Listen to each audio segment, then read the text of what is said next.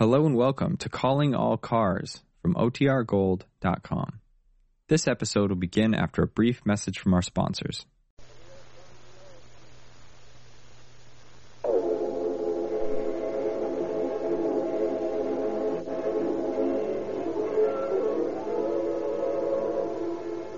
Calling all cars, the presentation of the Rio Grande Oil Company. Los Police calling all cars, attention all cars. Calling all Los Angeles County Sheriff's cars, broadcast 50 regarding a murder on Riverside Drive. All cars be on the lookout for a Buick Coupe, page 642, 8S Sugar 642, 8 Sugar 642. The suspect is believed to have escaped in this car. That's all. Rosenquist.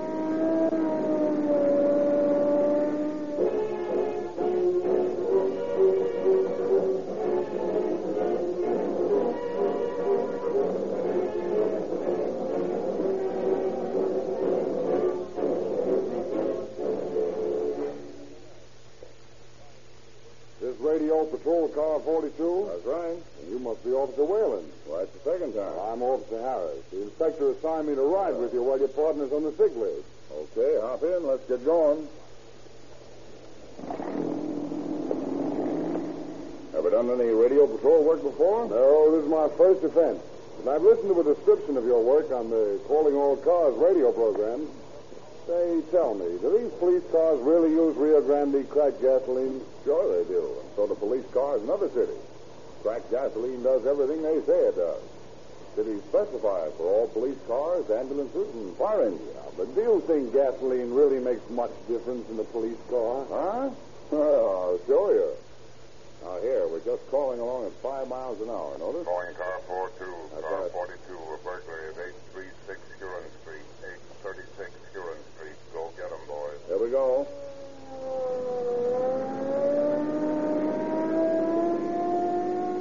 Now, there we are. 80 miles an hour. Boy, I'll show you what police car performance means. We'll use every bit of power we can get out of that Rio Grande cracked gasoline.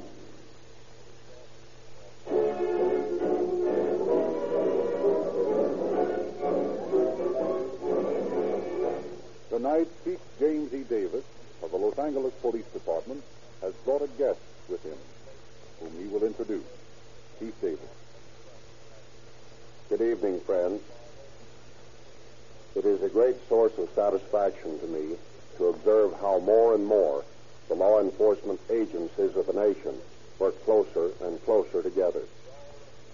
Whenever a major crime occurs these days, all facilities of municipal, county, state, and federal police are merged into a cooperative and a crime army with the result that fewer and fewer crimes remain unsolved. Tonight's story did not come under my official jurisdiction. It was solved under the direction of my guest and good friend, Gene Biscailuz, Sheriff of Los Angeles County.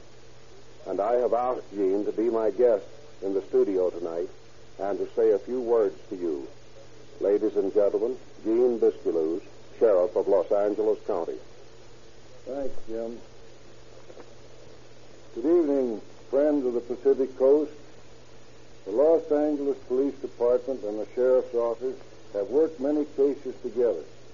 Had not the desire to catch the criminal subordinated any personal desire to grab the glory, there would not have been such a high percentage of solved crimes to which both departments can point with pride. Tonight's dramatization of calling all cars is a case in point, where through the splendid cooperation of Chief of Police Elmer Adams of Burbank and Captain William J. Bright of the Sheriff's Homicide Detail, the criminal was in custody within 24 hours after the crime was discovered. Peace officers today are working towards closer and closer cooperation, which eventually will make the criminal's careers so hazardous that crime will be minimized to a great extent. There will always be crime, particularly in metropolitan areas, and the peace officer or any department cannot expect to do the job alone, and it is our honest and unceasing effort to do our best and to give better service working together. Tonight's story begins with six shots at midnight. On with the show.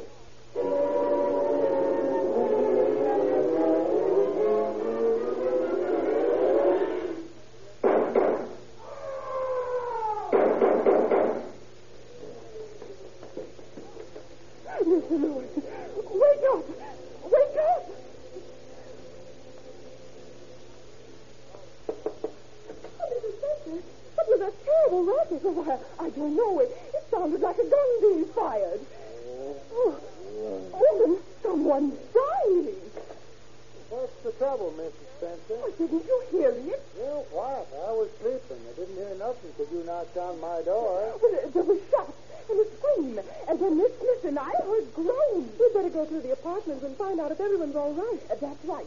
Uh, Lewis, uh, go to the court downstairs, and I'll check this floor. Yes, ma'am, right Oh, come along, Miss Smith. Uh, We'll see if Mrs. Madison's all right. Chances are she's alone tonight. And, well, let's see what we got. Mrs. Madison, are you there? Are you all right? If you're all right, answer me. I'm all right, Mrs. Spencer. Those shots and that terrible groan, Mrs. Madison? Yes.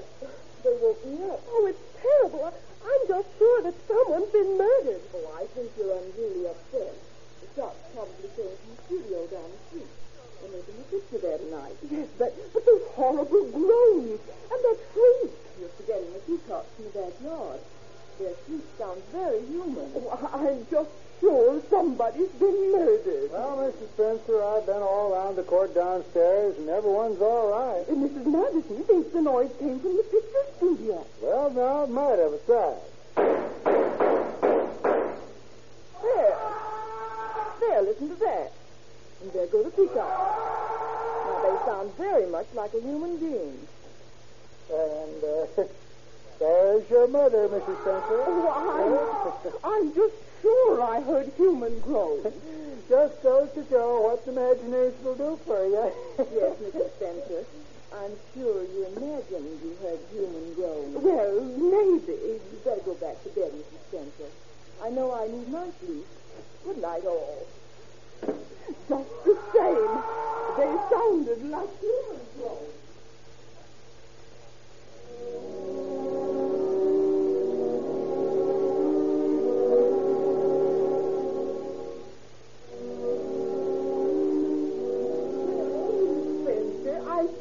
I'll this apartment. I'm sure you'll like it here. I know I shall. So close to the studio. Lucky I ran into Miss Madison over the studio restaurant the other day. I'd never known about your playing Indeed it is. I wonder if Mrs. Madison is in. I'd like to tell her I'm going to be her new neighbor. Well, I haven't seen her since last night. She left a note on the door this morning, asked not to be disturbed. But certainly she's up by now. Now come this way. She's just down the hall. Hmm. Her note's still there. Well, if she isn't awake, she ought to be. That's right. She's no rush to be sleeping in the middle of a nice Sunday afternoon like this. Mrs. Madison. Oh, Mrs. Madison. Maybe something happened to her. She might have left the gas heater on too high and been overcome. Have you passed the door? Would you better open the door then? Yes, sir. Yes, I think I have. Mrs. Madison. Ooh, Mrs. Madison. Not here. The bed's still down. Maybe she's fainted in the shower. I look. No, she's not in the bathroom. Look! Well, what's the matter? Somebody's under the bed. Why, that's Mr. Madison. Maybe he's drunk or sick. Blood! Oh!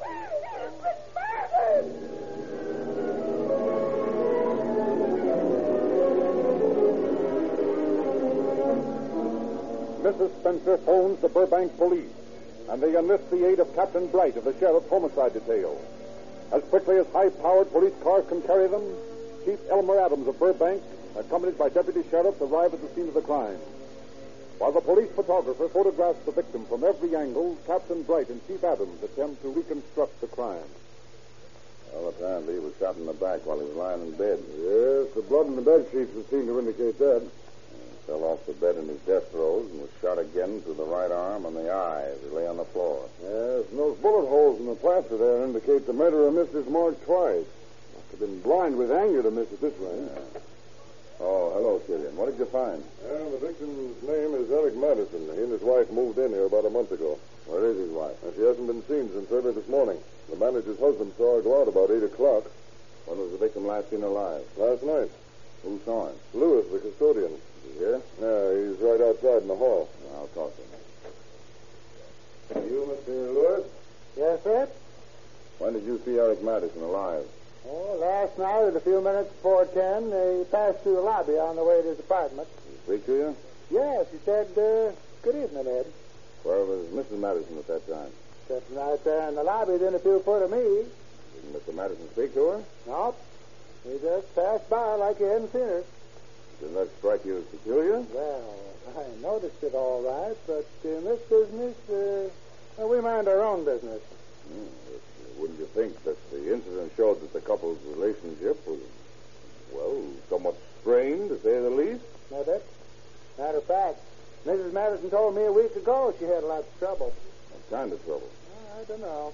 Now, please don't hold anything back on us, Mr. Lewis. We're trying to solve a murder. Yeah, but it ain't none of my business. As a citizen, you're expected to help peace officers in a case like this. Now, did she tell you why she had that trouble? Well, yes. She, she said she suspected her husband of being interested in another woman. Did she say why she had such suspicions? Yep. Said she checked the mileage on their car and knew that her husband must be visiting some woman in Los Angeles. Hmm. What kind of a car did they own? Uh, Buick Coupe. You know the license number? Oughta. Seen the car enough times. Let's see. Uh, oh, yeah. It's A S uh, 462. A S 462. Any idea where Mrs. Madison may be now? How should I know? Oh, where might she go if she really did commit this crime? I don't know. But uh, she used to run a hotel down in Palm Springs, and, and she told me that she's gone deer hunting up to Jack Riley's ranch in Kern County lots of times. Is that the big ranch up near the Frazier Mountain National Park? Yeah, that's the place, all right. Where else might she have gone? Well, there's her sister up in Montana. Is that the same one whose address was on the death drawer? No, I suppose so. What makes you think uh, she'd go there? Well, just last night when we was sitting there in the lobby before Mr. Madison, he come in, uh, she showed me a letter, and she said it was to her sister in Montana, and that she was to have everything Mrs. Madison had. Seems to me that's a pretty significant statement. What did you say to that? Nothing. It's not none of my business.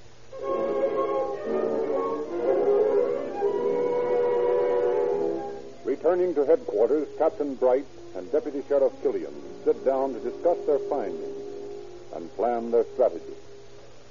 Well, from what I can get out of that fellow Lewis, it looks as though there might be a jealousy motive. Right. Now, we might as well begin by eliminating the possible places to which you might escape. Got a description? Yes, in full. Good. Now, trace the route you might possibly take between here and Dillon, Montana, and send the description to every town along the way. Also, get it out on the state teletype.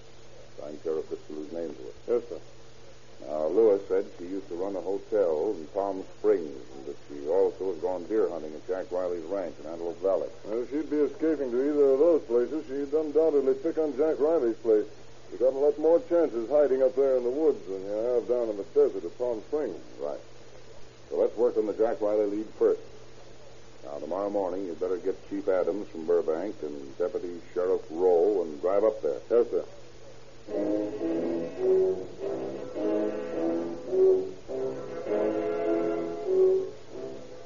Early the next morning, the three officers set out north on the ridge route.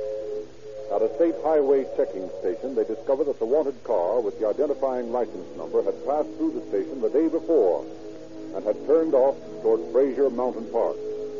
Elated, the officers hurry as fast as the steep mountain grades will permit to the ranch of Jack Riley. They are met at the door of the cabin by Riley himself.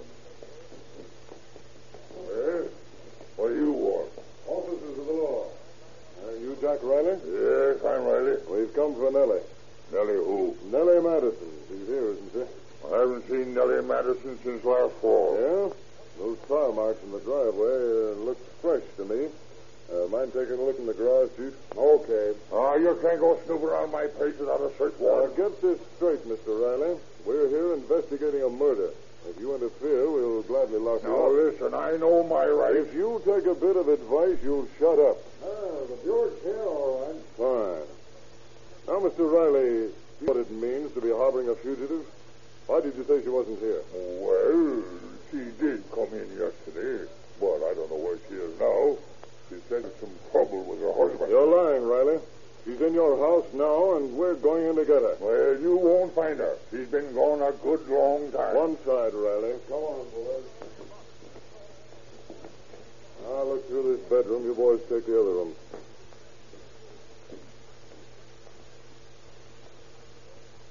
See? Here. What I tell you? What's in this closet, Riley? Oh, no. The clothes, that's all. Hmm. Clothes, huh? What's this big bundle of clothes in the corner? I don't know. Well, I'll tell you what it is. It's Nellie Madison. Uh, Come on out, Nellie. Very well, I'll pull you out. It won't be necessary. What's the trouble? We want to talk to you about your husband. He was shot and killed Saturday night. What do you know about it? Nellie, why didn't you tell me it was murder? Where's the gun? What gun? There's one in my car. Oh, go get it, will you, Chief? Now, what do you know about the murder of your husband? I know nothing about it. What are you doing hiding up here? I'm not hiding. I came up to visit. I often come up here. It's a lovely place. You think the view from here is splendid? With the desert shimmering below Uh, just a minute, Mrs. Madison. You're off the subject. But I love the desert. The subject I like to talk about most. Here's the gun, Gideon. Oh. Huh. A Spanish automatic. Is this the gun your husband was killed with? I don't believe I care to talk about it. You don't, huh? Where's your purse? In the dresser drawer.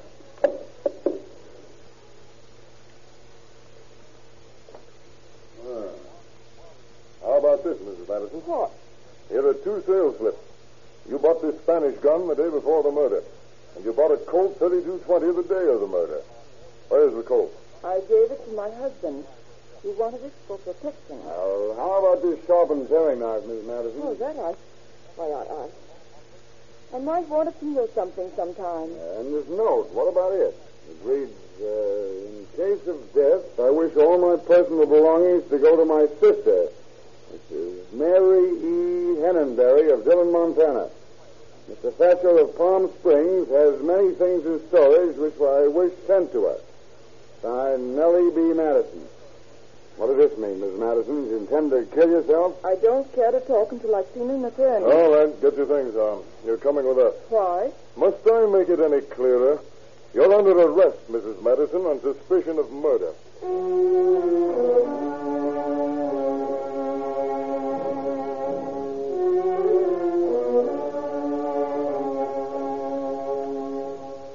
Although she talks freely of unimportant things during the long trip back to Burbank, Mrs. Madison refuses to discuss the death of her husband. When the officers and their prisoner arrive at the Burbank police station, Captain Bright is waiting there for them. Now, Mrs. Madison, we want to ask you some questions. We merely want the truth from you. Yes, Captain Bright. Your name, please. Nellie Brown Madison, Age. 39, How long have you been in California? since 1920. Have you been married before? Yes, Mr. Madison is my fourth husband. Well, that's quite a record. Suppose you tell me about them. Who was the first one? When I was just a kid, I eloped from my home in Red Rock, Montana, with a man named Brothers. What was his first name? Oh, I'm not sure about his first name. I... It was Roy or Ralph or Robert. Something like that. We were going to Ogden, Utah. But my father caught up with us at Salt Lake City and took me home and had the marriage annulled. And the next one? In 1917, I married a man named Trask. We were divorced in 1923. Then in May 1925, I married William J. Brown, an attorney in Los Angeles. We got a divorce in 1930. I married Mr. Madison about a year ago. hmm Thank you. And now about this other gun, uh, Miss Madison, the Colt.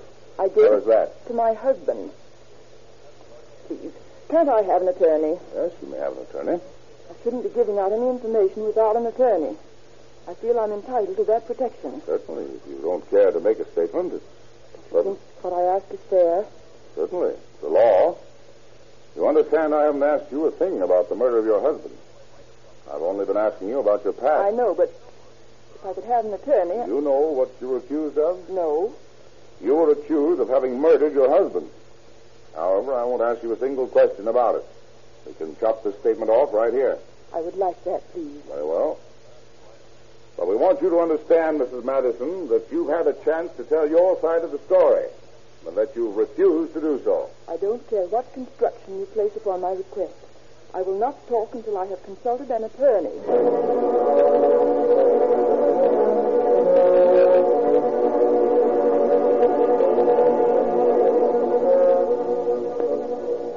On March 29, 1934, Nellie Madison is arraigned in Burbank Police Court on a charge of first degree murder. She pleads not guilty, and the trial is set for June 6th. Mrs. Madison refuses to make a statement. Her attorneys promise a perfect defense.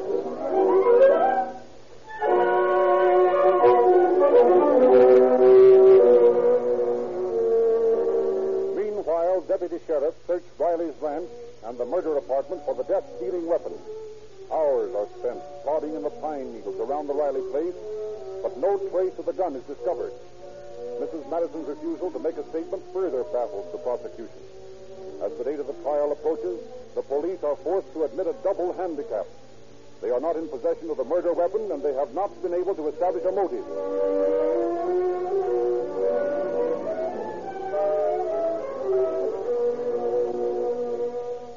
The trial opens on June 6th, with Deputy District Attorneys George Stallman and Paul Palmer handling the prosecution.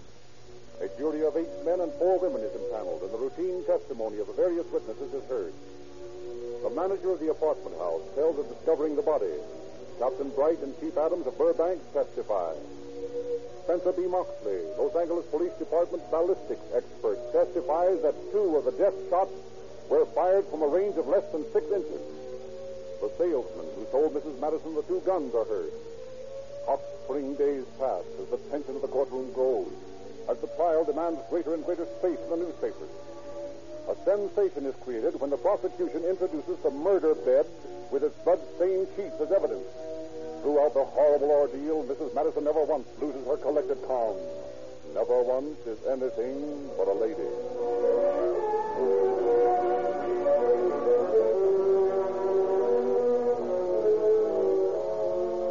Week after the trial began, Mrs. Madison's attorneys begin their perfect defense. Your Honor, I would like to call another witness. You may. Mr. Arthur, please. Promise to tell the truth, the whole truth, and nothing but the truth to help you, God. I do. Your name, please. Ralph T. Arthur. You were acquainted with Eric B. Madison? Yes, How long?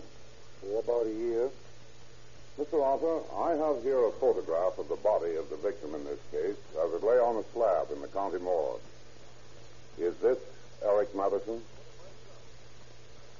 No, that is not the Eric Madison I knew. Order, order in the court. Now, Mr. Arthur, here is a picture identified as a photograph, a photographer's portrait of Eric Madison. Do you recognize it? Mm, why, yes, that is Eric. Will you tell the court, please, the difference between these two pictures? Well, well, this corpse here has a scar on his forehead and a mole on either side of his nose, and the picture of Eric hasn't. Did Eric Madison have a scar on his forehead or moles on either side of his nose? No, not that I can remember. Your Honor, my client is accused of murdering her husband. But I will establish beyond a shadow of a doubt that she could not be guilty of this crime, for the victim is not her husband.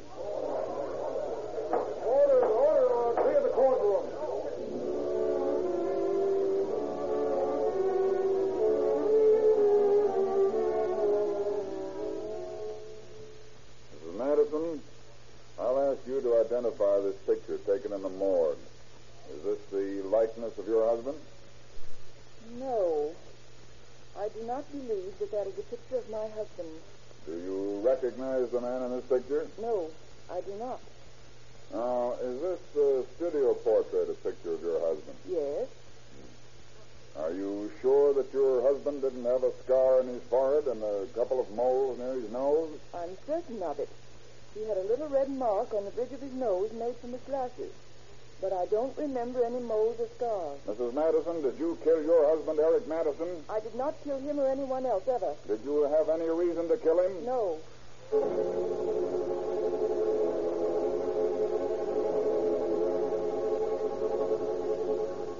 The prosecution procures the original negative of the disputed Madison portrait from the photographer in Portland and quickly blasts the defense contention that the victim is not Madison by showing how the original negative was retouched to remove the scars and moles before the final prints were made. By June 21st, Deputy District Attorney Solomon begins his summary to the jury. The manner and means of this crime were so abominable that the state demands and expects a verdict of murder in the first degree without recommendation. The contention of the defense that the victim is not Eric Madison is patently a fantastic hope, which I know you intelligent ladies and gentlemen of the jury have already dismissed from your minds. If we have not proved beyond a shadow of a doubt that the murdered man is Madison, then you are entitled to retire to the jury room and find Nellie Madison not guilty. But we have proved that the victim of this atrocious crime was Eric Madison. The evidence here is that Nellie Madison has refused to talk. She demanded to see an attorney. She was smart and cunning, a woman with a wicked heart. She stands condemned on her own silence. I charge you, ladies and gentlemen of the jury, to bring back a verdict of guilty with no recommendation.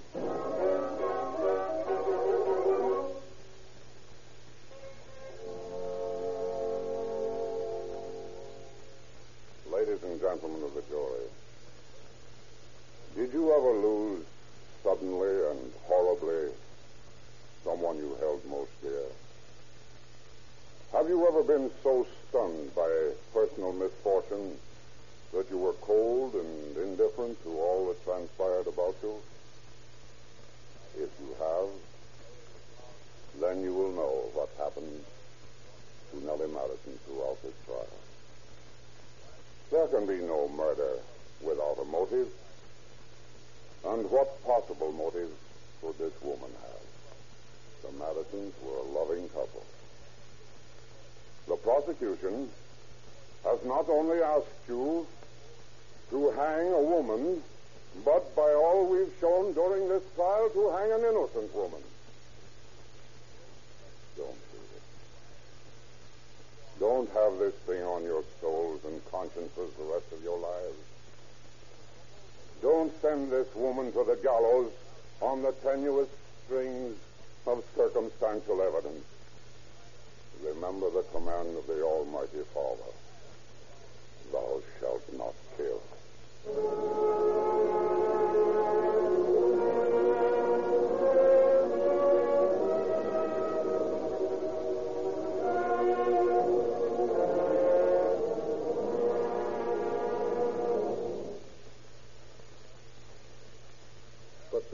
The appeal of the defense could not sway the jury. And on June 21st, they returned a verdict of guilty of first degree murder with no recommendation. Such a verdict amounting to mandatory death sentence. Nellie Madison has appealed her case. She is now in the women's prison at Tehachapi, awaiting that appeal. Thank you, Sheriff Biscailuz.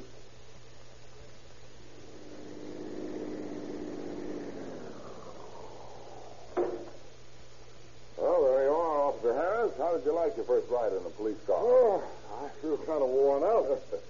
oh, but what punishment you fellows give a car. I see now what Rio Grande means when they advertise police car performance with cracked gasoline. Ah, no ordinary gasoline will do for police work. We've got to have all the power there is in the engine. Cracked gasoline's the best gasoline our city chemists could find. It has tetraethyl, too. I buy the same gasoline for my own car from that Rio Grande service station right over there. Better use it yourself. Thanks, Whalen. I'm sold. From now on, I'll use Rio Grande cracked gasoline, too.